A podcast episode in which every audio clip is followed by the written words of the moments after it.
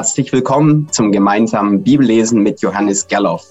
Lieber Johannes, wir begrüßen dich recht herzlich in Jerusalem. Ich bin in Koschönau und viele andere sind über Zoom oder YouTube zugeschaltet aus ganz Deutschland oder darüber hinaus. Das ist jetzt die fünfte Sendung in diesem Format. Wir haben angefangen mit 1. Mose 1, Vers 1 und wollen heute uns das erste Kapitel von 1. Mose ähm, sozusagen zu Ende ansehen. Und ich würde dieses Kapitel zu Beginn mit uns lesen und dann steigen wir direkt ein. Johannes möchte dann noch was sagen oder willst du erst zu Beginn gleich was zu deiner Seite sagen, lieber Johannes? Ja, ich wollte eigentlich, was jetzt zu meiner Seite betrifft, ähm, da geht es vor allem darum, dass ich nicht weiß, ob ich am nächsten, im nächsten Monat, am zweiten Dienstag im Monat Zeit haben werde. Also das ist ja in unseren Zeiten alles etwas hin und her geschoben und es kann sein, dass ich unterwegs sein werde. Und ich würde euch, ich würde Sie da einfach bitten, ähm, auf unsere Webseite zu gehen. Und ich habe Ihnen mal äh, die Webseite, kann ich hier äh, zeigen. Und zwar geht es jetzt zunächst mal um das hier. Ich muss jetzt auch lernen, wie das geht. Ähm, also wenn, wenn man auf diese Webseite Gallup, C-O-I-L geht, dann kommt man auf diese Webseite hier. Und das ist praktisch unsere eigene Webseite. Und da gibt es hier bei Live eine Möglichkeit, da sieht man hier auch schon Bibellesen mit Johannes Geller am 14.12.2021. Das heißt, das ist die Ankündigung für heute. Wenn man da draufklickt, dann kommt man auf diese Seite. Ich habe das jetzt mal so kurzer, kürzer gemacht. Und da sind immer die Live-Veranstaltungen, was als nächstes kommt. Und wenn man hier jetzt auf dieses Bibellesen drückt, dann kommt man auf diese Seite. Habe ich auch wieder schneller gemacht. Da braucht immer etwas, bis es läuft. Und da steht drauf jetzt 14.12.2021, 7 Uhr bis 8.30 Uhr, also 19 Uhr bis 19.30 Uhr PM. Ähm, und hier kann man auch direkt sich bei Zoom dazuschalten. Also ich will einfach unsere Zuhörer bitten, diese Webseite im Auge zu behalten, weil dann können wir das nächste Mal diese Live-Sendung auch einfach um einen Tag nach hinten oder um zwei Tage nach hinten verschieben. Das wird hier auf dieser Webseite sein. Johannes, äh, vielen Dank. Vielleicht kannst du unseren Zuschauern zeigen, es sind einige sicher heute das erste Mal oder das zweite Mal dabei und die würden gerne, dass heute das fünfte Mal ist, vielleicht die ersten zwei, drei Sendungen nachhören. Wo hast du dein Archiv versteckt oder wie finden wir einfach die Videos, um das nachzusehen von den letzten Sendungen? Man kann auf jeder Seite hier oben, also wenn man einfach nur mit der Maus hier hochgeht, und es geht, ich gehe jetzt mal der Einfachheit halber nochmal auf die, die Grundseite zurück, ja. Jetzt lasse ich das laden, wie das ist. Es geht relativ schnell. Also hier oben steht Videos. Und wenn man da drauf geht und dann auf das gemeinsame Bibellesen klickt, dann kommt man auf eine Playliste bei YouTube, wo man alle vergangenen Bibellese, äh, also gemeinsame Bibellesen nochmal nachhören kann. Eine andere Möglichkeit ist, wenn man hier oben bei Videos auf das Videos draufklickt, dann kommt man auf eine, das sind alle Videos, die ich verlinkt habe, auf unserer Webseite drauf. Und da kann man, da gibt es jetzt hier oben auch ein gemeinsames Bibellesen, hier oben so eine Kategorie. Und wenn man da draufklickt, dann hat man auch das gemeinsame Bibellesen alles nochmal zusammen. Vielen lieben Dank, Johannes. Danke, das hilft uns sehr, dass wir die Dinge, auch wenn wir zeitlich etwas angespannt sind, eingespannt sind, zum anderen Zeitpunkt nachsehen, nachhören können. Und ich würde jetzt einfach in den Abend starten mit einem gemeinsamen Gebet und dann schauen wir in den Bibeltext rein und dann lesen wir den gemeinsam. Lieber himmlischer Vater, ich danke dir, dass du uns dein Wort gegeben hast. Und das ist das Wort der Wahrheit. Du willst dadurch zu uns sprechen. Und ich bitte dich, dass du uns durch den Heiligen Geist es aufschließt, dass wir es verstehen, dass wir begreifen und darin forschen, was du uns sagen möchtest. So möge auch diese Bibelstunde uns dazu dienen, dich zu erkennen. Ja, wir wissen, dass wir dich nicht in der ganzen Fülle begreifen können. Da ist unser Verstand zu gering. Aber du hast dein Wort aufgeschrieben und dein Wort ist nützlich zur Lehre, zur Erbauung. Und darin dürfen wir dich suchen und finden. In deinem Namen. Amen. Ja, lieber Johannes, dann starten wir und ich würde gleich das erste ganze Kapitel von 1. Mose 1 nochmal lesen, damit wir den, ja, den Überblick im Zusammenhang haben. 1. Mose 1 ab Vers 1. Im, Ampf, Im Anfang schuf Gott Himmel und Erde. Und die Erde aber war wüst und leer, und es lag Finsternis auf der Tiefe, und der Geist Gottes schwebte über den Wasser. Und Gott sprach, es werde Licht. Und es wurde Licht. Und Gott sah, dass das Licht gut war. Da schied Gott das Licht von der Finsternis. Und Gott nannte das Licht Tag, und die Finsternis nannte er Nacht. Und es wurde Abend, und es wurde Morgen, der erste Tag. Und Gott sprach, es werde eine Ausdehnung inmitten der Wasser. Die bilde eine Scheidung zwischen den Wassern. Und Gott machte die Ausdehnung und schied das Wasser unter der Ausdehnung von dem Wasser über der Ausdehnung. Und es geschah so.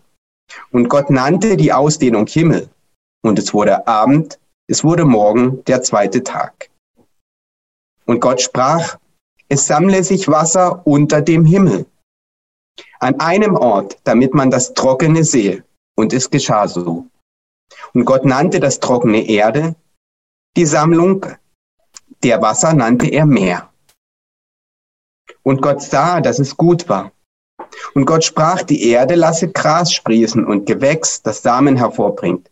Fruchttragende Bäume auf der Erde, von denen jeder seine Früchte bringt nach seiner Art, in denen ihr Same ist. Und es geschah so. Und die Erde brachte Gras und Gewächs hervor, das Samen trägt nach seiner Art, und Bäume, die Früchte bringen, in denen ihr Same ist nach ihrer Art. Und Gott sah, dass es gut war.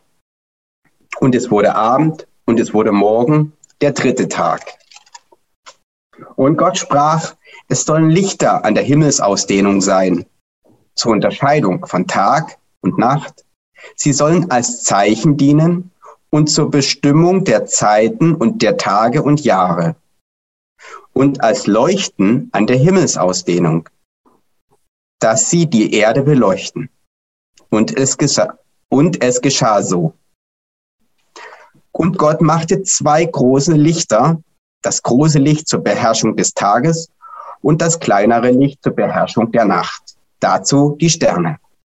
Und Gott setzte sie an die Himmelsausdehnung damit sie die Erde beleuchten und den Tag und die Nacht beherrschen und Licht und Finsternis scheiden. Und Gott sah, dass es gut war.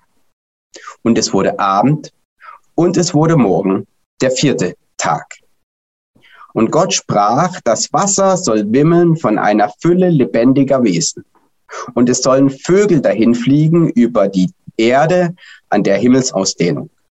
Und Gott schuf die großen Meerestiere und alle lebenden Wesen, die sich regen, von denen das Wasser wimmelt nach ihrer Art, dazu allerlei Vögel mit Flügeln nach ihrer Art. Und Gott sah, dass es gut war. Und Gott segnete sie und sprach, seid fruchtbar und mehrt euch und füllt das Wasser in den Meeren. Und die Vögel sollen sich mehren auf der Erde. Und es wurde Abend und es wurde Morgen der fünfte Tag. Und jetzt ab Vers 24, der heutige Abschnitt. Und Gott sprach, die Erde bringe lebendige Wesen hervor nach ihrer Art. Vieh, Gewürm und Tiere, die Erde nach ihrer Art. Und es geschah so. Und Gott machte die Tiere der Erde nach ihrer Art und das Vieh nach seiner Art und alles Gewürm des Erdbodens nach seiner Art. Und Gott sah, dass es gut war. Und Gott sprach, lasst uns Menschen machen nach unserem Bild, uns ähnlich. Sie sollen herrschen über die Fische im Meer und über die Vögel des Himmels und über das Vieh und über die ganze Erde und über alles Gewürm, das auf der Erde kriecht. Und Gott schuf den Menschen. In seinem Bild, im Bild Gottes schuf er ihn, als Mann und Frau schuf er sie. Und Gott segnete sie und Gott sprach zu ihnen, seid fruchtbar und mehrt euch und füllt die Erde und macht sie euch untertan und herrscht über die Fische im Meer und über die Vögel des Himmels und über alles Lebendige, das sich regt auf der Erde. Und Gott sprach, siehe, ich habe euch alles samentragende Gewächs gegeben, das auf der ganzen Erdoberfläche wächst. Auch alle Bäume, an denen samentragende Früchte sind. Sie sollen euch zur Nahrung dienen. Aber allen Tieren der Erde und alle Vögeln des Himmels und allem, was sich regt auf der Erde, allem, in dem eine lebendige Seele ist, habe ich jedes grüne Kraut zur Nahrung gegeben. Und es geschah so. Und Gott sah alles, was er gemacht hatte. Und siehe, es war sehr gut. Und es wurde Abend und es wurde Morgen der sechste Tag. Soweit der Bibeltext.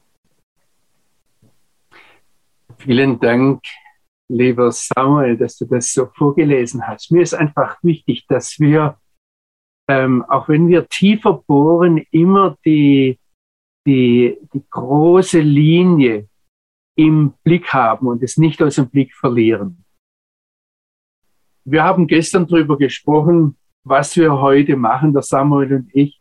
Und deshalb hat der Samuel auch versprochen, äh, dass wir heute mit dem ersten Kapitel fertig werden. Als ich heute Nachmittag nochmal gesehen habe und gesagt habe, das muss jetzt in eine Stunde reinpassen, ach, da war ich mir wieder gar nicht so richtig sicher, ob das jetzt passieren wird, ob das alles reinpasst. Und ähm, vor allem auch deshalb, weil ich doch zu Beginn noch einmal ähm, einfach Gelegenheit geben möchte, Fragen zu stellen oder dass wir, weil es Dinge gibt, die jetzt wirklich bohren oder bei denen, die von Beginn oder seit längerem zuhören, ähm, sagen, das muss jetzt nochmal angesprochen werden, das bewegt mich, dass das wirklich ähm, gesagt werden darf. Also Samuel und ich gestern gesprochen haben, Samuel, da hast du gesagt, dass einer deiner Bekannten die Frage gestellt hast, wer ist eigentlich unsere Zielgruppe? Und ich habe da etwas abwehrend geantwortet. Ich habe gesagt, äh, ich habe aufgehört, mir um Zielgruppen Gedanken zu machen, weil doch immer die Falschen oder die anderen zuhören. Also ich hatte das vor ein paar Jahren mal, dass bei innerhalb von zwei, drei Wochen bei meinem Buch über Römer 9 bis 11 mir ein äh, studierter Theologe mit Abschluss und allem, ähm, also der eigentlich Zielgruppe für mich war, gesagt hat, ähm, das ist zu hoch für mich, das war so langweilig, ich habe es nach ein paar Seiten weggelegt. Und dann hat zwei Wochen später kam für mich die Ermutigung dann, als eine äh, ältere, für mich aus meiner Sicht Großmutter auf mich zukam mit leuchtenden Augen und gesagt hat, äh, Johannes, ich habe dein Buch über Römer 9 bis 11 gelesen, ich konnte es gerne mehr aus der Hand legen. Das war das Spannendste seit Karl May. Und ich habe gedacht, was ist da passiert? Ähm, die Frau, die überhaupt nicht studiert hat, eine einfache Bibelleserin, die blickt's und der studierte Theologe, den ich eigentlich ansprechen wollte, ähm, sagt, das ist langweilig. Wenn er wenigstens gesagt hätte, es ist primitiv oder ähm, dann hätte ich gewusst, ich muss mich da noch anstrengen.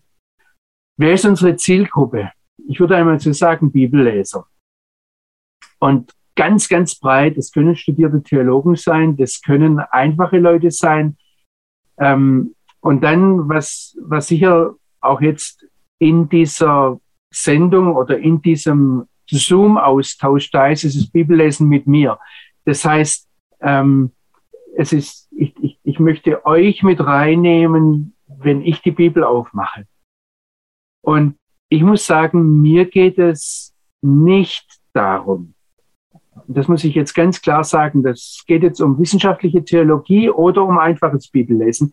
Mir geht es nicht darum, die Bibel, das Wort Gottes, meinem Niveau anzupassen, meinen Fragen anzupassen, meinen Erwartungen anzupassen, sondern letztendlich wünsche ich mir, dass es darum geht, dass wir uns dem Niveau anpassen, das der Schöpfer sich gedacht. Das heißt, dass wir immer mehr dahin kommen, dass unsere Denkweise, unsere, ähm, unsere Redeweise dahin kommt, dass wir mit Gott im Gespräch sind. Deshalb ist es für mich eigentlich eher etwas schwierig zu sagen, wer ist jetzt die Zielgruppe, weil das ganz unterschiedliche Leute sein können. Und da ist jeder eingeladen. Und ich kann jetzt auch nochmal anders sagen mit der Zielgruppe. Eigentlich bestimmt ihr, bestimmst du, bestimmen sie mit Rückfragen auch, ähm, auf welches Niveau wir da gehen. Und ich möchte jetzt gleich mit einer Frage einsteigen, die mit dem Text zu tun hat, die eine Freundin aus äh, Norddeutschland gestellt hat. Und ähm, sie schreibt Folgendes. Es geht darum, dass Gott alles Geschaffene nach seiner Art ordnet oder geschaffen hat, obwohl gleichwertig. Da muss ich jetzt sagen, wenn solche Bemerkungen kommen, gleichwertig, das habe nicht ich gesagt, das steht nicht in der Bibel, äh, das war jetzt die Fragerin. Ähm, wenn wir solche Einschübe machen, das sagen wir gleich, das muss dann aber sein. Ich mach, möchte dann darauf aufmerksam machen. Vielleicht stimmt's ja, vielleicht ähm, stimmt's auch nicht. Also, aber dass damit nach seiner Art dann immer nach dieser Begriffe immer verschiedene Gaben und Aufgaben verknüpft sind. Und sie schreibt jetzt, du hast dieses Prinzip auch auf die an Jeschua-Gläubigen aus dem jüdischen Volk beziehungsweise aus den Völkern angewandt und dazu ermutigt, artgerecht zu leben. Was genau meinst du damit? Wie sollen wir, obwohl eins in Christus, mit den messianisch-jüdischen Gläubigen die Unterschiedlichkeit ausleben? Mich beschäftigt, beschäftigt diese Frage schon länger. Die christliche Tradition, von der wir umgeben sind, enthält in Lehre und Praxis etliche, zum Teil in Dogmen gegossene Gedanken, die aus der griechischen Philosophie, aber nicht aus der Bibel stammen. Davon will ich mich lösen. Andererseits soll und will ich nicht das Kind mit dem Bad ausschütten und zum Judentum konvertieren. Das löst eine gewisse Spannung aus, die ich nicht auflösen kann.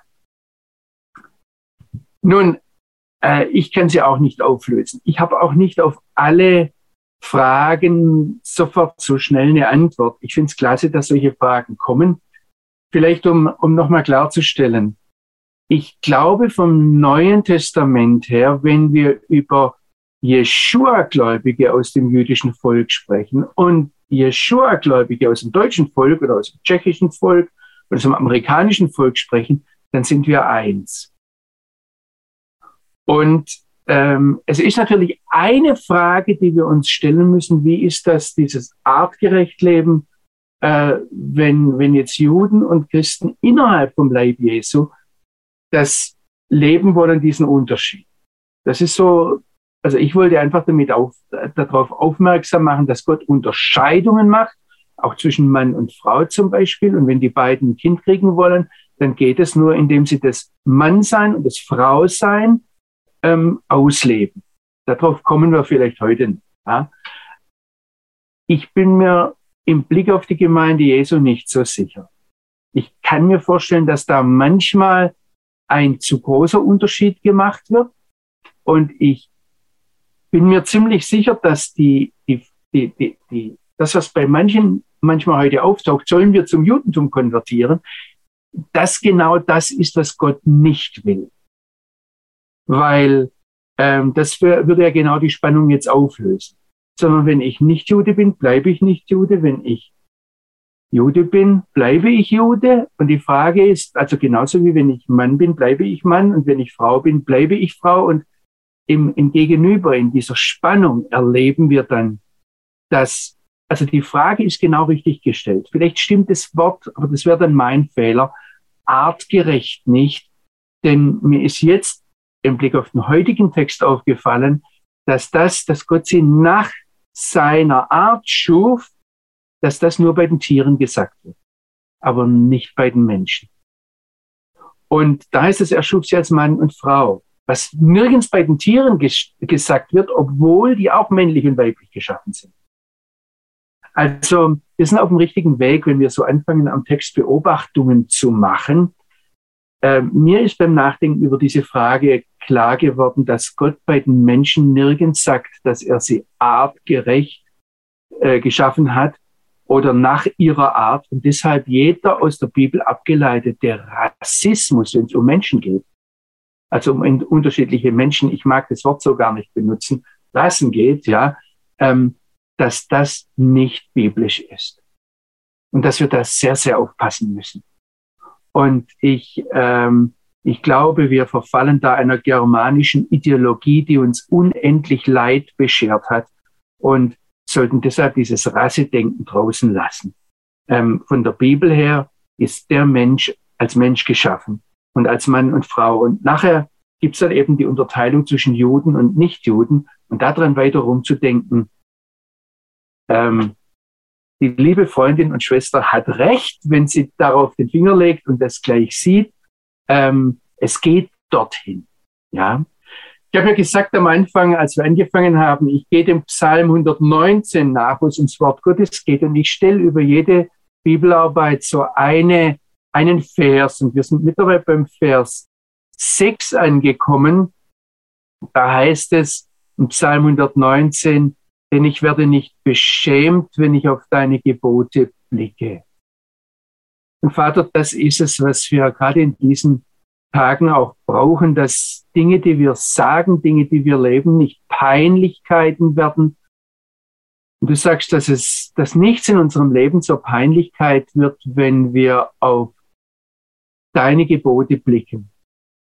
Und ich möchte es einfach tun, dass wir das miteinander machen, auf dein Wort blicken und dass dann das, was wir denken, was wir sagen, Bestand hat. Danke, Vater, dass wir da zu dir kommen dürfen und dich jetzt auch ganz bewusst einladen dürfen. Ich bin in 1. Mose 24 und lese noch einmal, das heißt, ich übersetze euch das vor aus dem Hebräischen. Ab Vers 24 heißt es, und Gott sagte, die Erde bringe hervor, lebendiges Getier, ein jedes nach seiner Art. Da haben wir es. Vieh, Gewürm und Wild der Erde, ein jedes nach seiner Art. Und es geschah so. Und Gott machte das Wild der Erde. Ich habe mir hier mal unterstrichen, nur dass wir darauf achten. Gott macht die Tiere, aber er macht sie, indem er die Erde beauftragt, etwas hervorzubringen. Nach seiner Art. Also das sehen wir hier in Vers 24 und 25 direkt nebeneinander. Gott machte das Wild der Erde nach seiner Art oder nach ihrer Art und das Vieh nach seiner Art und alles, was auf dem Erdboden kriecht, nach seiner Art. Und Gott sah, dass es gut ist. Also da steht, und Gott sah, dass es gut im Hebräischen kann es jetzt sein war, ist oder sein wird. Es ist gut. Ich denke, das muss man manchmal bei den unangenehmen Tierarten, demjenigen, der bestimmte Tiere nicht mag, sagen.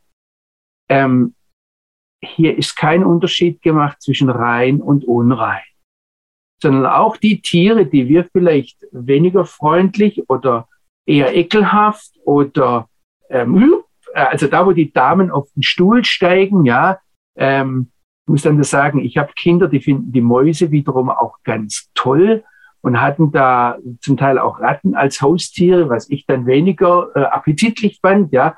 Aber aus Gottes Sicht sind die zunächst mal alle gut. Und wenn nachher ein Unterschied gemacht wird zwischen reinen und unreinen Tieren, dann geht es um bestimmten Gebrauch. Das sollten wir einfach nur festhalten. Da geht's, Theologen machen da den Unterschied, dass sie sagen, da ist etwas kultisch rein oder unrein. Und ähm, zunächst mal sind alle Tiere gut. Und jetzt geht's weiter und Gott sagte, wir machen Menschen in unserem Bild uns ähnlich.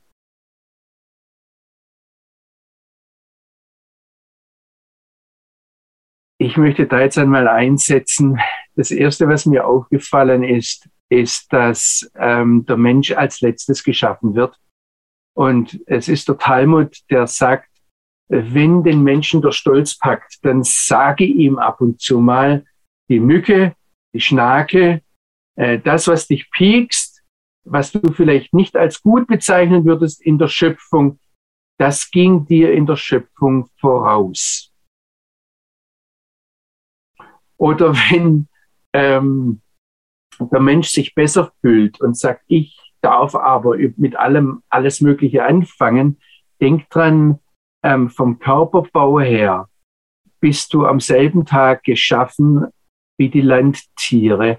Und ähm, die Leute, die an die Evolution glauben, die sagen ja, wir sind gar nicht mehr als nur ein, ein höher stehendes Säugetier.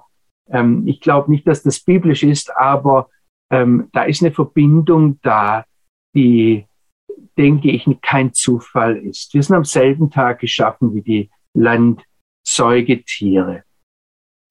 Es gibt jetzt aber einen gravierenden Unterschied, was vorher nirgends so der Fall ist. Nämlich, dass Gott seine Absicht erklärt und sagt, ähm, wir machen Menschen.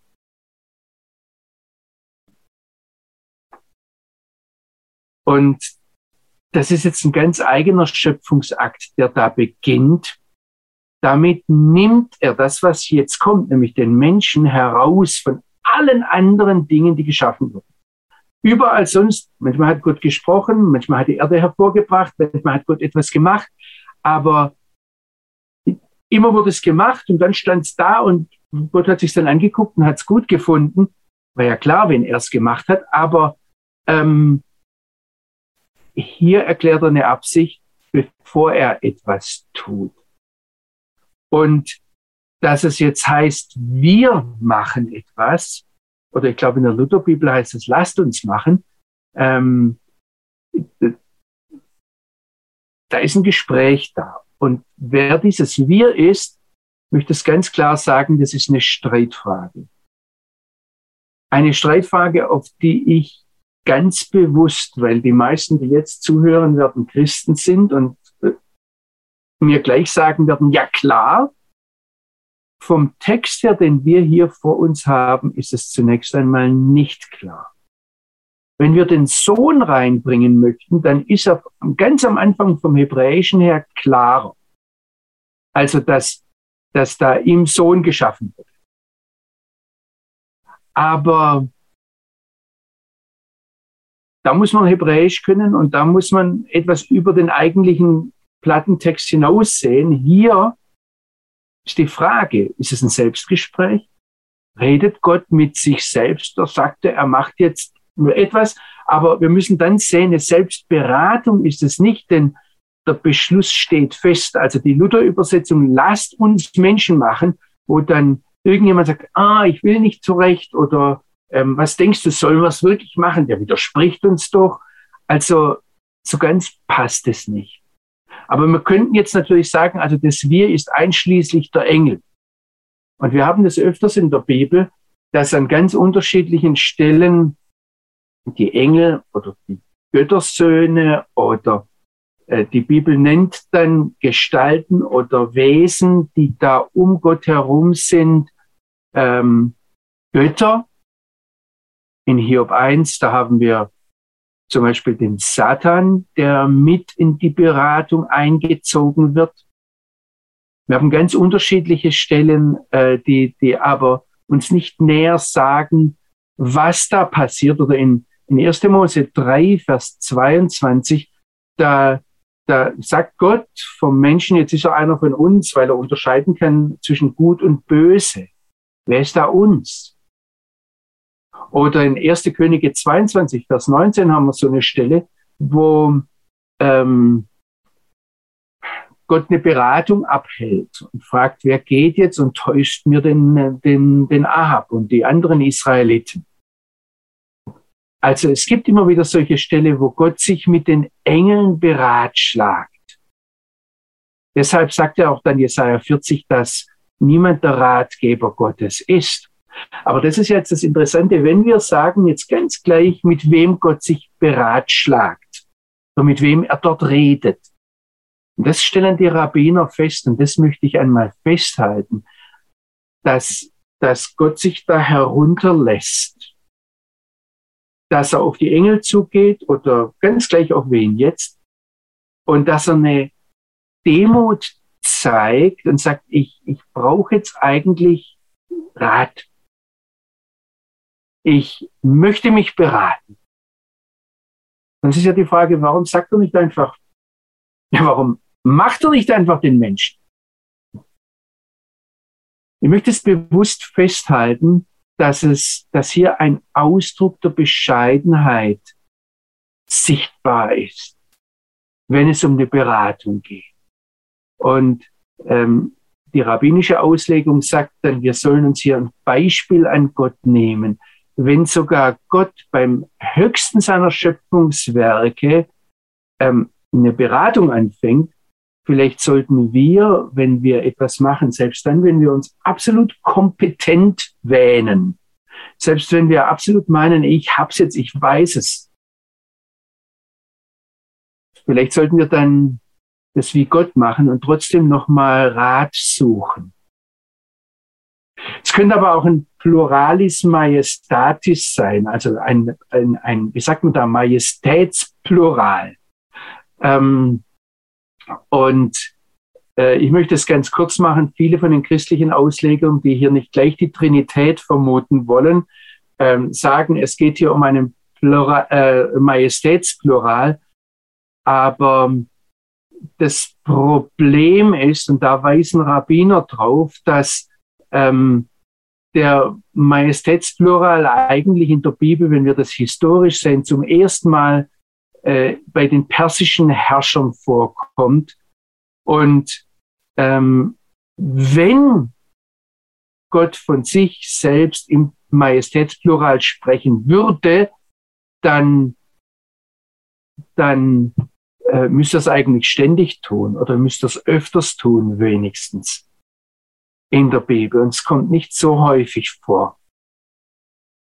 Was mir jetzt aber bei dieser Überlegung mit dem Majestätsplural gefallen hat, als ich da die Ausleger durchgegangen bin, ist, dass einer gesagt hat, ähm, es war wieder ein Rabbiner, kein christlicher Ausleger, der hat gesagt, wenn es ein Majestätsplural ist, dann macht Gott das, was er jetzt tut. Er, also wenn ein Herrscher ein guter Herrscher ist, dann sagt er nicht, ich rede von wir, äh, weil wir uns jetzt so viel besser fühlen und wir so viel wertvoller sind, sondern er würde dann im Majestätsplural sprechen, wenn er ein guter Herrscher ist, weil er sich im Zusammenhang mit seinem Volk begreift und weil er nur als Repräsentant, der Gesamtheit dann als Fürst gebieten kann. Also da spricht der Fürst eigentlich als Fürst, weil er die Gesamtheit im Blick hat und weil er das Gute der Gesamtheit möchte, das Gute der Schöpfung möchte. Und dann haben wir wieder einen Aspekt, wo Gott sich jetzt herablässt und sagt, ich denke jetzt nicht nur an mich, obwohl ich das Recht dazu hätte, ich bin ja der Schöpfer. Und es gibt ja höchstens doch Engel oder wer auch immer, sondern ich, ich denke an das Gute der Schöpfung. Und äh, ich denke an die Gesamtheit, die da ist. Und das, was ich jetzt beschließe, tue ich im, für die Gesamtheit.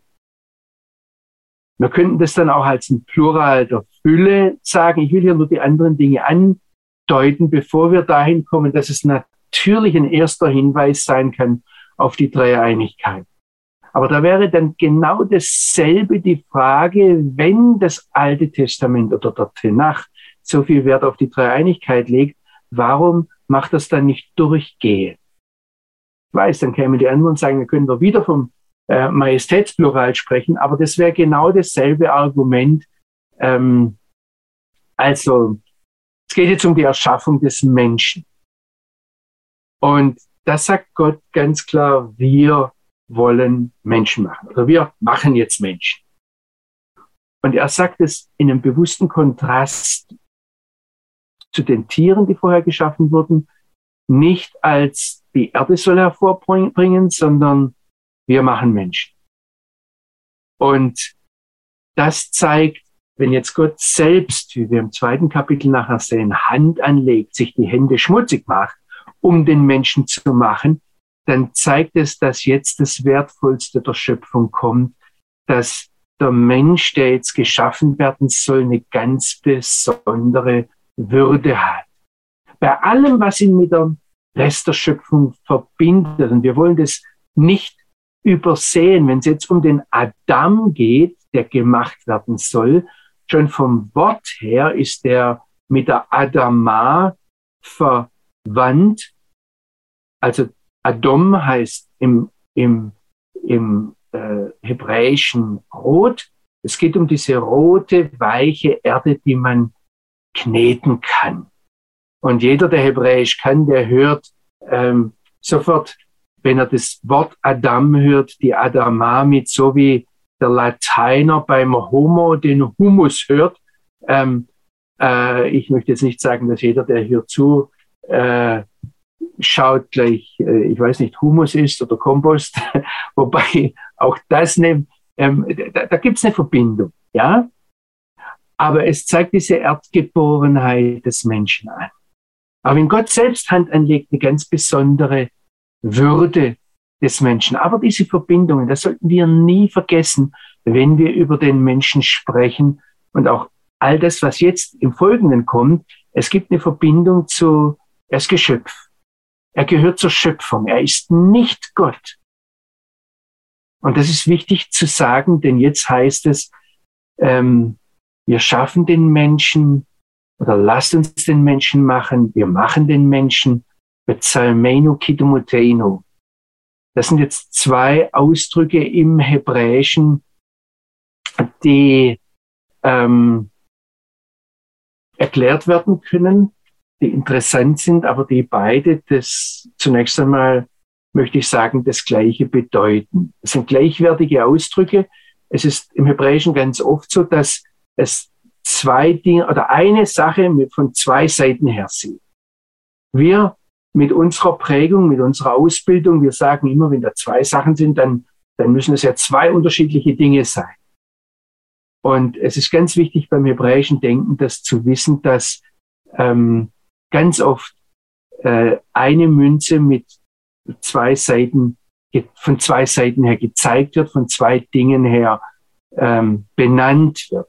Also wenn wir das erste Wort nehmen, dieses Bild, ähm, dann ist es das hebräische Wort Zelem. Das Interessante ist, dass das kommt wahrscheinlich vom Wort Zell und Zell heißt Schatten. Das heißt, ähm, wenn Gott sagt, wir, wir, wir schaffen den Menschen in unserem Bild, äh, dann, dann sagt er praktisch äh, so, er, er wirft denselben Schatten, den, den wir werfen. Wirft Gott einen Schatten, ähm, wenn er Licht ist? ich weiß, jetzt verhedere ich mich wieder, wenn, wenn, wenn, die, wenn, wenn ich euch dazu viel gebe, um philosophisch weiterzudenken. Aber es geht jetzt zunächst um dieses Wort, das, wenn, wenn er sagt, wir schaffen den Menschen in, in, in unserem Bild, dann ähm, geht es darum, was sinnlich wahrnehmbar ähm, eine Abbildung ist. Und es geht um ein sinnlich wahrnehmbares und dafür hättern sich die Rabbiner jetzt, denn kann man Gott sinnlich wahrnehmen? Kann man ihn sehen? Natürlich nicht, ja. Aber das Wort, das hier gebraucht ist, ist, dass ähm, ich zu dem Schluss kommen muss, wenn ihr Gott sehen wollt, guckt mich an. Also so ähnlich muss er irgendwie aussehen. Das steckt dahinter. Es geht um eine Skulptur, um eine Statue, um ein plastisches Bild, um dass das ein Abbild von etwas ist. Und, und Gott legt jetzt selbst Hand an. Das, äh, man sieht praktisch, ich darf das so sagen, aber ihr dürft selbst einen Spiegel sehen und das auch machen. Äh, da spürt man die, die Fingerabdrücke Gottes. Und er geht jetzt weiter und sagt, äh, es soll uns gleich sein, ein Abbild sein, uns ähnlich sein. Und ähm, also wenn ich den Menschen beschreiben möchte, und ich kenne keinen Menschen, ich kenne nur Gott, dann muss ich sagen, er muss wie Gott werden. Es, es gibt hier eine einzigartige Vergleichbarkeit des Menschen mit Gott.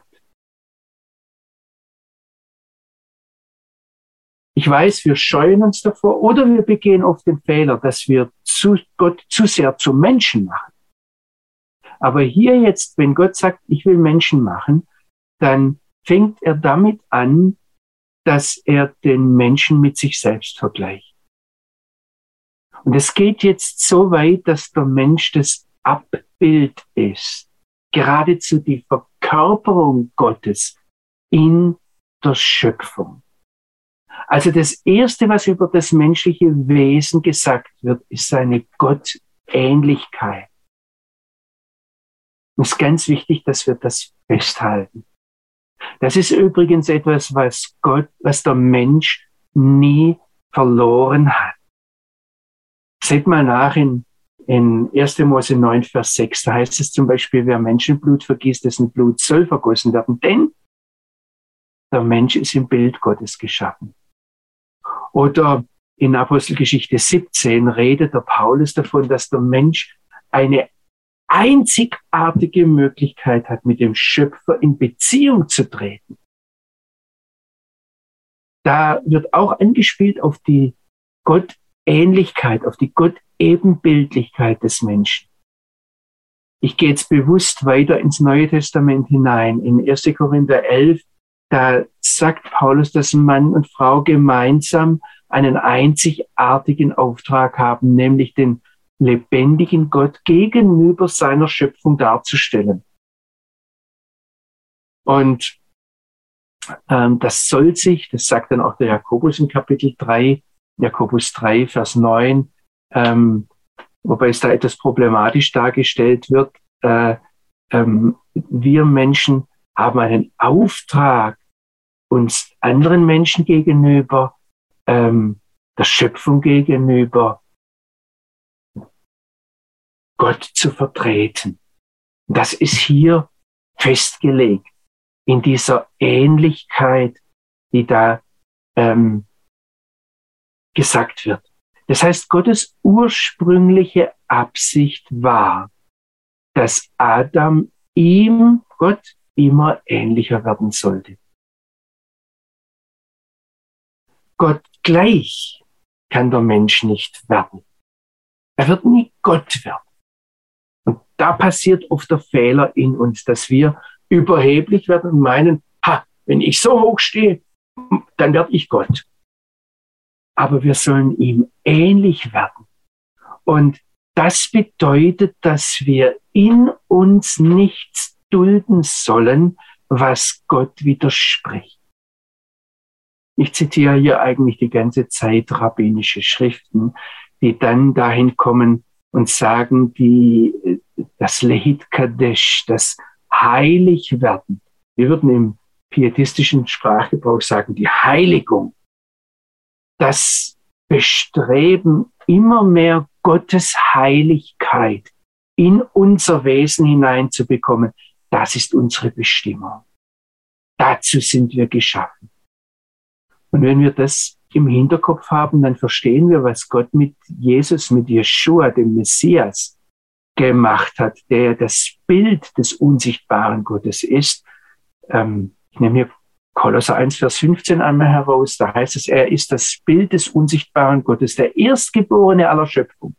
Denn in ihm wurde alles geschaffen in den Himmeln und auf der Erde. Also doch Dreieinigkeit. okay. Aber jetzt heißt es, in ihm wurde alles geschaffen in den Himmeln und auf der Erde, was sichtbar und was unsichtbar ist, seines Throne oder Machtbereiche, Herrscher oder, Herrscher oder Autoritäten.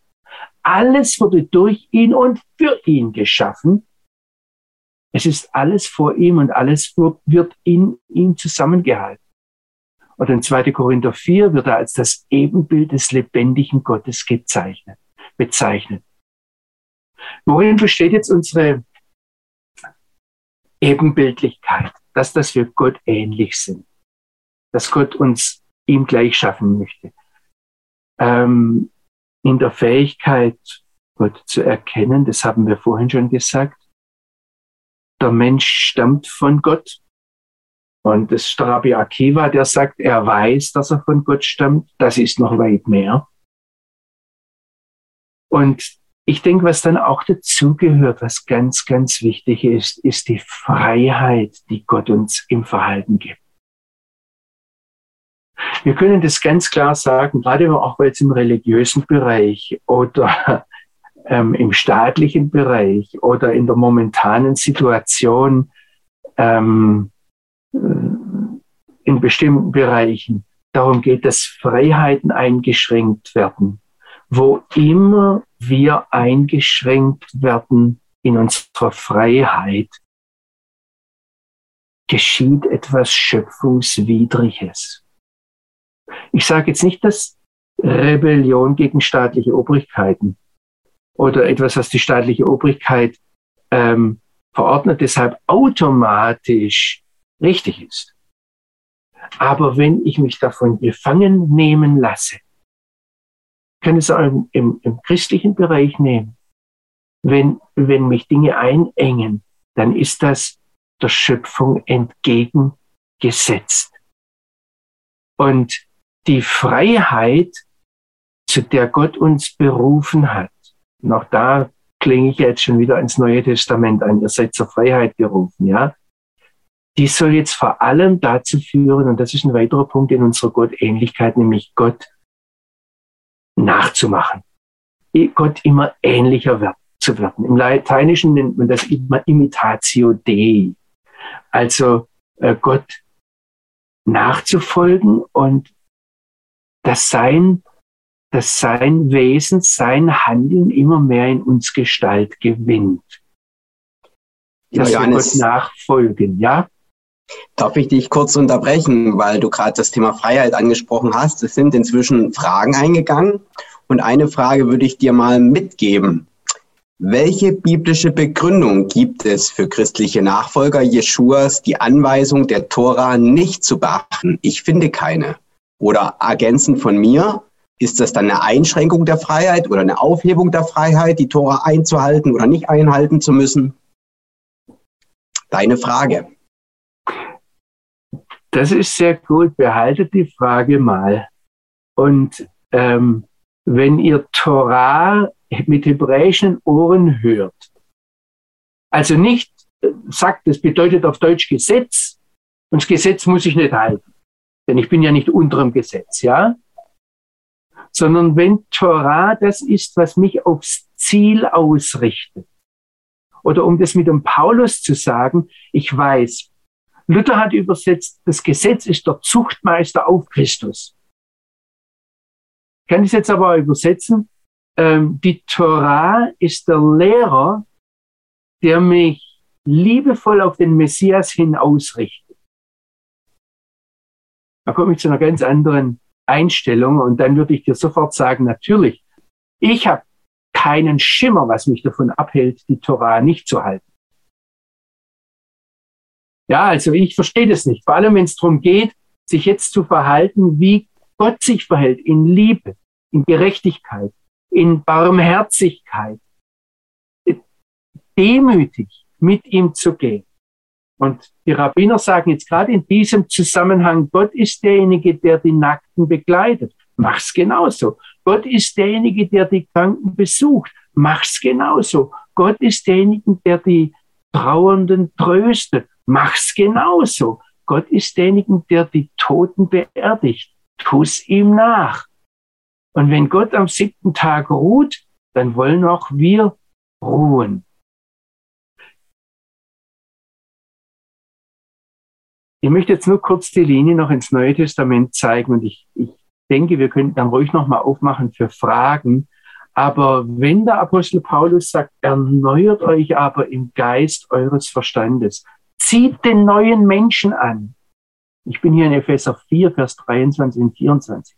Zieht den neuen Menschen an, der Gott entsprechend geschaffen ist in Gerechtigkeit und Heiligkeit der Wahrheit.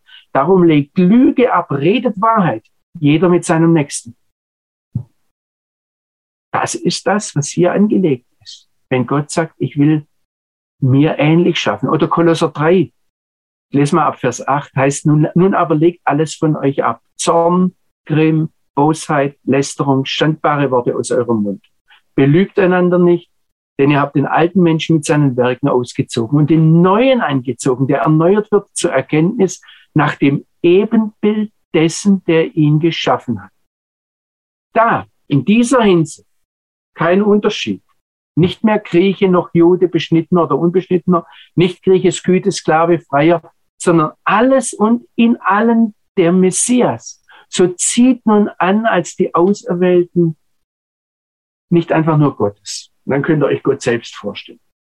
Sondern zieht euch an als die Auserwählten, und jetzt steht hier im Griechischen des Gottes. Und da geht es um diesen einen lebendigen, wahren, einzigen Gott, der sich am Anfang der Bibel offenbart und in dessen Bild wir geschaffen sind. Und ihr seid jetzt Auserwählte. Und jetzt zieht an als Heilige und Geliebte von Herzen kommende Empathie, von, von Herzen kommendes Mitgefühl, Freundlichkeit, Demut, Sanftmut, Großmut. Ertragt einer den anderen und vergebt euch untereinander, wenn jemand Klage hat gegen den anderen. wie der Herr euch vergeben hat, so vergebt auch ihr. Über allen diesen aber steht die Liebe, die das Band der Vollkommenheit ist. Der Messias, der Friede des Messias regiere in euren Herzen. Dazu seid ihr auch berufen in einem Leib und seid dankbar. Und das Wort des Messias wohne in euch reichlich. Ähm, ich bin immer noch dabei, dass Gott uns geschaffen hat in seinem Bilde. Und da ist eine Entscheidungsfreiheit mit drin, weil Gott frei ist in seiner Entscheidung. Und seht diese Freiheit, uns zu entscheiden, die haben wir jetzt auch in der Corona-Zeit. Ich möchte es mal ganz klar und es, es, geht um alles. Also versteht ihr, wenn ich vorhin an der Dreieinigkeit rumgeeiert bin und nicht das gesagt habe, was alle gerne vielleicht gehört hätten, stelle ich sie nicht in Frage. Aber ich weiß, wie Christen sich gestritten haben im Laufe der Jahrhunderte. Und was hat er gesagt? Wir sollen anziehen einen neuen Menschen. Und über diesem allen steht die Liebe, die das ist, das Band der Vollkommenheit. Ich möchte euch ganz klar sagen, ich glaube, dass Gott diese Zeit in der Hand hält und dass er vieles erschüttert, weil er uns einen Vorhang wegzieht. Gerade auch uns Gläubigen und gerade in dieser Zeit, in der manches eingeengt ist, nicht planbar ist, nicht so läuft, wie wir es gerne hätten, unterschiedliche Meinungen, unterschiedliche Einschätzungen da sind. Aber ihr Lieben, wenn wir medizinische Hypnose, Hypno, nicht Hypnosen, sondern medizinische Hypotheken, nee, auch nicht Hypotheken, sondern wie sagt man da? Hypothesen, das, das was sich wollte. Also medizinische ähm, Spekulationen. Wenn wir die gegeneinander ausspielen und die mit geistlichen Fragen verwechseln, wenn wir gesundheitspolitische Fragen zu Bekenntnisfragen machen, Leute, da stellen wir plötzlich ganz nackt da. Gerade als Christen, wo wir eine Freiheit haben sollten, eine Freiheit leben sollten, eine Freiheit auch dann leben sollten, wenn jemand von mir Unterordnung erwartet. Ich habe hab das vorhin gehört, es wird noch an manchen anderen Stellen kommen, dass der lebendige Gott eine atemberaubende, alles übersteigende, nicht fassbare Demut hat. Und da dürfen wir Philipper 2 im Hinterkopf haben, wo uns der Messias vorgemacht hat, dass er sein Gott Gleichsein für nichts geachtet hat. Und gehorsam war bis zum Tod am Kreuz. In dem war er dem Vater gleich ist er dem Vater gleich.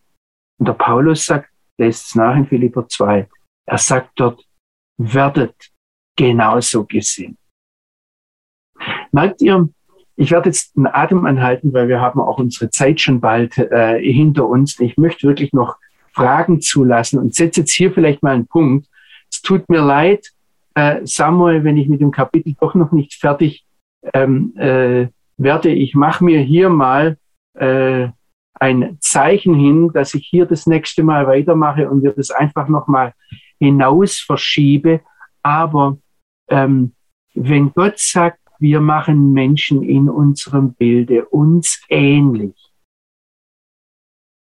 dann, dann ist es eine atemberaubende Sache, vor allem eine atemberaubend aktuelle Sache, wenn wir das tatsächlich leben wollen. Wenn wir das tatsächlich in dieser Welt leben. Das heißt, auf der einen Seite davon ausgehen, er hat alles in der Hand. Und auf der anderen Seite sagen, okay, jetzt will er, dass ich genauso gesinnt bin wie Christus und mich ganz runtergebe und das für wichtig erkläre, was er für wichtig hält. Und das, was alle Welt für wichtig hält und alle Welt für erstrebenswert hält und alle Welt für richtig hält, oder die, die mir sympathisch sind und äh, die Recht haben natürlich, äh, für richtig halten. Ähm, und dann bekämpfe ich all die anderen. Versteht ihr, wir sollten mit unterschiedlichen Meinungen das leben und dieses Zentrum nicht aus dem Auge verlieren. So, jetzt mache ich mal, halt mal wirklich die Luft an. Samuel, ähm, bei dir sitzen Leute, ich weiß, ihr habt Bibelkreis zusammengeholt, da können sich gleich mehrere melden, finde ich klasse.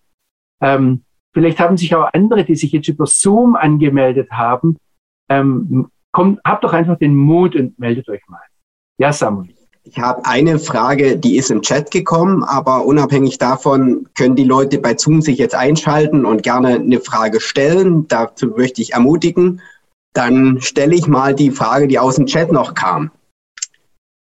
0,2 Prozent der in Deutschland lebenden Menschen kamen mit männlichen und weiblichen Geschlechtsmerkmalen zur Welt. Macht Gott so viele Fehler oder schafft er diese Menschen in seinen Augen genauso perfekt? Johannes, deine Frage. Die Bibel ist ganz klar, dass wir heute in einer Welt leben, die nach Erlösung schreit. Das heißt, nein. Fangen wir bei was ganz Einfachem und bei mir an, dass mir die Haare rausgehen und ich Hautprobleme habe, weil ich meinen Kopf zu viel in die Sonne gehalten habe oder was auch immer. Nein, das ist ein Zeichen, ein, das kommt davon, dass wir in einer gefallenen Welt leben. Die Frage ist gut und ich möchte euch bitten, diese Frage mal aufzuheben, weil es, wenn wir jetzt weitergehen im Text, es zu unserer Gottähnlichkeit gehört, dass Gott uns eine Verantwortung in dieser Welt.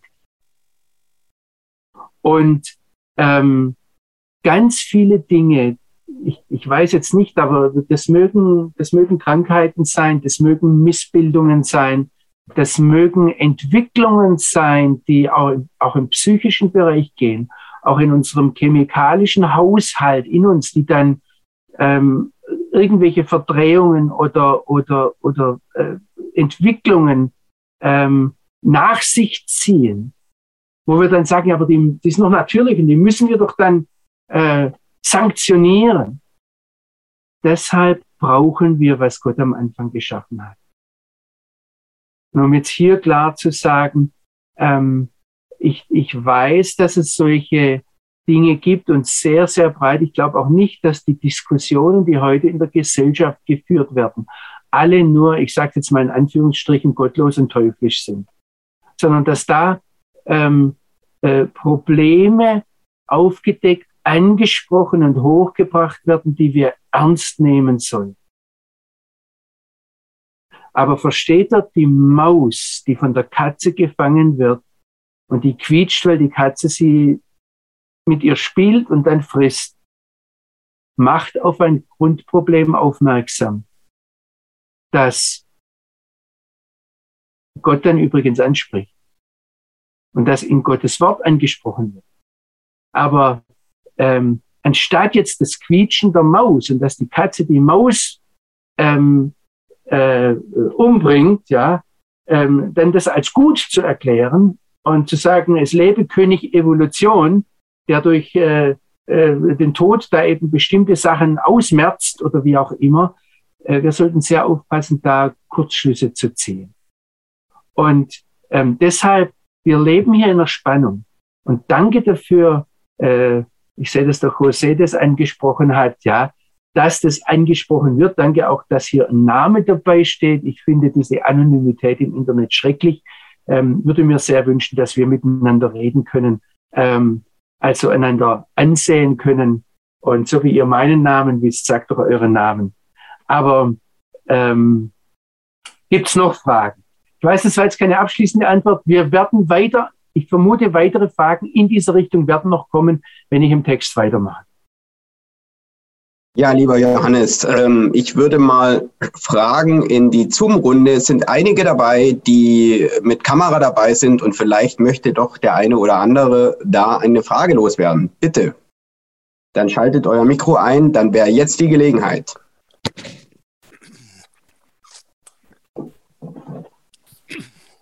Albrecht, sprich los. Ich sehe, dass du deine Hand gezeigt hast. Ja, und zwar 1. Mose 2, 1. Mose, jetzt muss ich hochgehen, ich habe auch in den Chat geschrieben. 1. Mose 1, Vers 26. Und Gott sprach, lasst uns Menschen machen nach unserem Bild uns ähnlich. Und jetzt die Frage, was schafft Gott? Gott schafft zwei Personen, Mann und Frau. Beide zusammen sind eins. Er schafft eine Einheit. Das bestätigt er in 1. Mose 2, Vers 24. Und wenn ich jetzt an Jesus denke, spricht er von seinem Verhältnis zum Vater im Johannesevangelium im Kapitel 17, Vers 22. Und ich habe die Herrlichkeit, die du mir gegeben hast, ihnen gegeben, auf dass sie eins sein, gleich wie wir eins sind. Und äh, er schreibt quasi, dass er mit dem Vater eins ist. Das sind quasi auch zwei Personen, die eins sind. Und ich sehe hier eine gewisse Parallelität. Und daraus leitet sich die Frage ab, ist es möglich, dass hier in 1. Mose 1 bei dem Wir Vater und Sohn miteinander sprechen?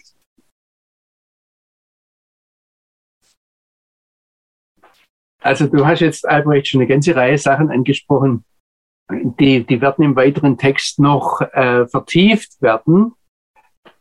Äh, dass es möglich ist, selbstverständlich. Das ist meine Antwort auf deine Frage. Selbstverständlich ist es möglich. Ich habe jetzt nur Wert darauf gelegt, dieses Wir im Naase Adam.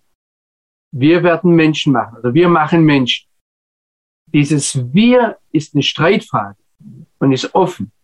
Und warum ich das offen halten möchte bei solchen Schriftstellen, was ich ganz wichtig halte, wenn wir meinen, eine Antwort zu haben an einer bestimmten Bibelstelle oder sagen, das bedeutet jetzt, dass dann schließen wir alles andere aus. Um jetzt konkret beim Wir zu sagen, äh, wenn wir sagen, das ist der Vater, der hier mit dem Sohn spricht, dann schließen wir die Möglichkeit, dass er mit den Engeln spricht, von vornherein aus und da Vater und Sohn sich irgendwo auf Augenhöhe einander gegenüberstehen, ähm, schließen wir das, dieses Element, das schon hier in diesem Wir werden Menschen machen, dieses Hinuntergehen, dieses uns Vorleben, ich brauche Beratung, dieser, dieser demütige Charakterzug im Wesen Gottes, der dann in Philipper 2 ganz dick rauskommt, oder in dem, dass Gott alles aufgibt, so sehr hat Gott die Welt geliebt, dass er seinen einzigen Sohn, seinen Sohn gab. Ja, für uns. Also dieses Hinuntergehen Gottes, das wird auch von vornherein irgendwie, das, das, das kriegen wir gar nicht in den Blick. Wobei das sowohl bei dem, wenn Gott sich berät, als auch beim, wenn wir den, den äh, Majestätsplural nehmen, ja, sagen, er spricht da für die Gesamtheit, auch da sehen wir, dass der der, der, der allmächtige Schöpfer runterkommt und etwas von unten her packt. Ja, von unten her angeht. Also mir geht's darum, wenn ich solche Sachen offen halte, ähm, dann im Gespräch und im Austausch im Weiteren drüber beten über diesem Wort, praktisch noch andere Aspekte offen zu halten, wo noch unterschiedliche, ich habe vorhin mal das Beispiel von der Münze gebraucht, ähm, äh, da gibt es zwei Seiten oder vielleicht noch einen Rand drumherum, ja. Aber wenn wir es mit dem Wort Gottes zu tun haben, dann haben wir mit einem Diamanten zu tun, der unwahrscheinlich viele Flächen und, und äh, Formationen und, und Blickwinkel beinhaltet und jedes Mal andere Farben aus, aufwerfen kann. Und dazu möchte ich euch Mut machen. Gibt's noch was, was brennt? Ihr dürft mich auch sonst äh, ähm, äh, ihr dürft mich äh, immer auch kontaktieren. Ich möchte nochmal darauf hinweisen, weil wir noch nicht wissen, ob wir am Dienstag, das wird dann, glaube ich, der 11. Januar ähm, oder ob es am 12. oder am 13. wird, ähm, bitte seht auf der Webseite nach. Ich, ähm, äh, ich, ich zeige das nochmal kurz, die, die, die Webseite von uns. Äh, also das ist hier oben, dieses Gallup C-O-I-L. Dadurch kommt ihr auf diese Webseite. Ja, und ähm, wenn ihr da ganz runter geht auf der Webseite, ich gehe jetzt ganz, ganz runter, da habt ihr unten eine Kontaktform. Äh, ich bitte um euren Namen, ich bitte um Ihre E-Mail-Adresse und dann betrefft, aber da könnt ihr mich direkt erreichen und ich werde die Fragen aufnehmen, werde vielleicht nicht auf alles antworten können, ja, möchte überhaupt Mut machen, auf der Webseite etwas rumzustöbern. Das soll eine ich sage jetzt mal, eine, ähm, äh, ein Arbeitswerkzeug sein, um weiter an diesen Fragen zu arbeiten. Und wie gesagt, dort kann man auch sehen, dann, wann wir das das nächste Mal äh, genau machen. Aber wir halten, ich halte den Dienstag im Blick, aber ich habe schon gesehen bei der Planung fürs nächste Jahr, dass es manchmal etwas eng wird. Und wenn ich unterwegs bin, dann äh, gibt es manchmal vielleicht Krampf, wenn ich dann sage, jetzt muss ich unbedingt noch diese Bibelstunde abends halten. Und es ist für euch auch besser, wenn ich dann das etwas gelöster ein, zwei Tage später mache. Und man kann es ja dann immer auch hinterher nochmal ansehen. So, wenn wir ja. keine weiteren Fragen haben, Gerd, darf ich dann dich noch bitten, mit uns zum Abschluss zu beten? Oder gibt es noch eine Frage?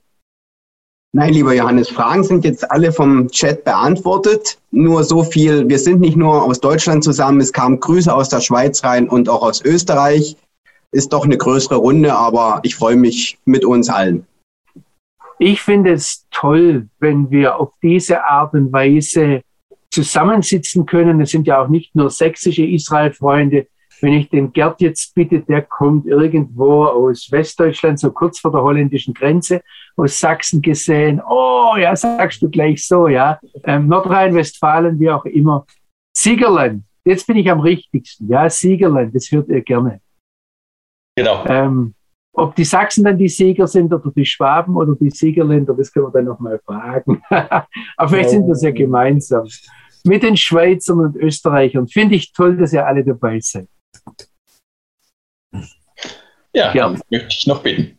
Lieber Jesus, habt du ganz herzlich Dank dafür, dass wir hier in dieser großen Runde jetzt zusammen sein durften. Danke, dass du redest durch dein Wort, dass wir wieder ganz neu aufmerksam werden dürfen auf das, was du sagst, dass wir gespannt sein dürfen auf das, was du uns wieder ganz neu zeigst. Lieber Jesus, ich möchte dich dir einfach dafür danken, dass du da bist und dass du diese wunderbare Schöpfung gemacht hast. Dass wir da immer nur wieder drüber staunen können und dass wir so voller Freude und Dankbarkeit an dich glauben dürfen und dürfen dir die Ehre geben. Segne du die Arbeit von dem Johannes weiterhin. Segne jeden Einzelnen, der jetzt hier heute Abend dabei war. Schenke, dass wir alle zusammen dich loben und preisen und dir immer wieder die Ehre geben können. Danke dafür. Amen. Amen. Vielen Dank, lieber Gerd. Vielen Dank, lieber Samuel. Ich sage euch ein herzliches Laila Tov und äh, Shalom und Lehitraut aus Jerusalem.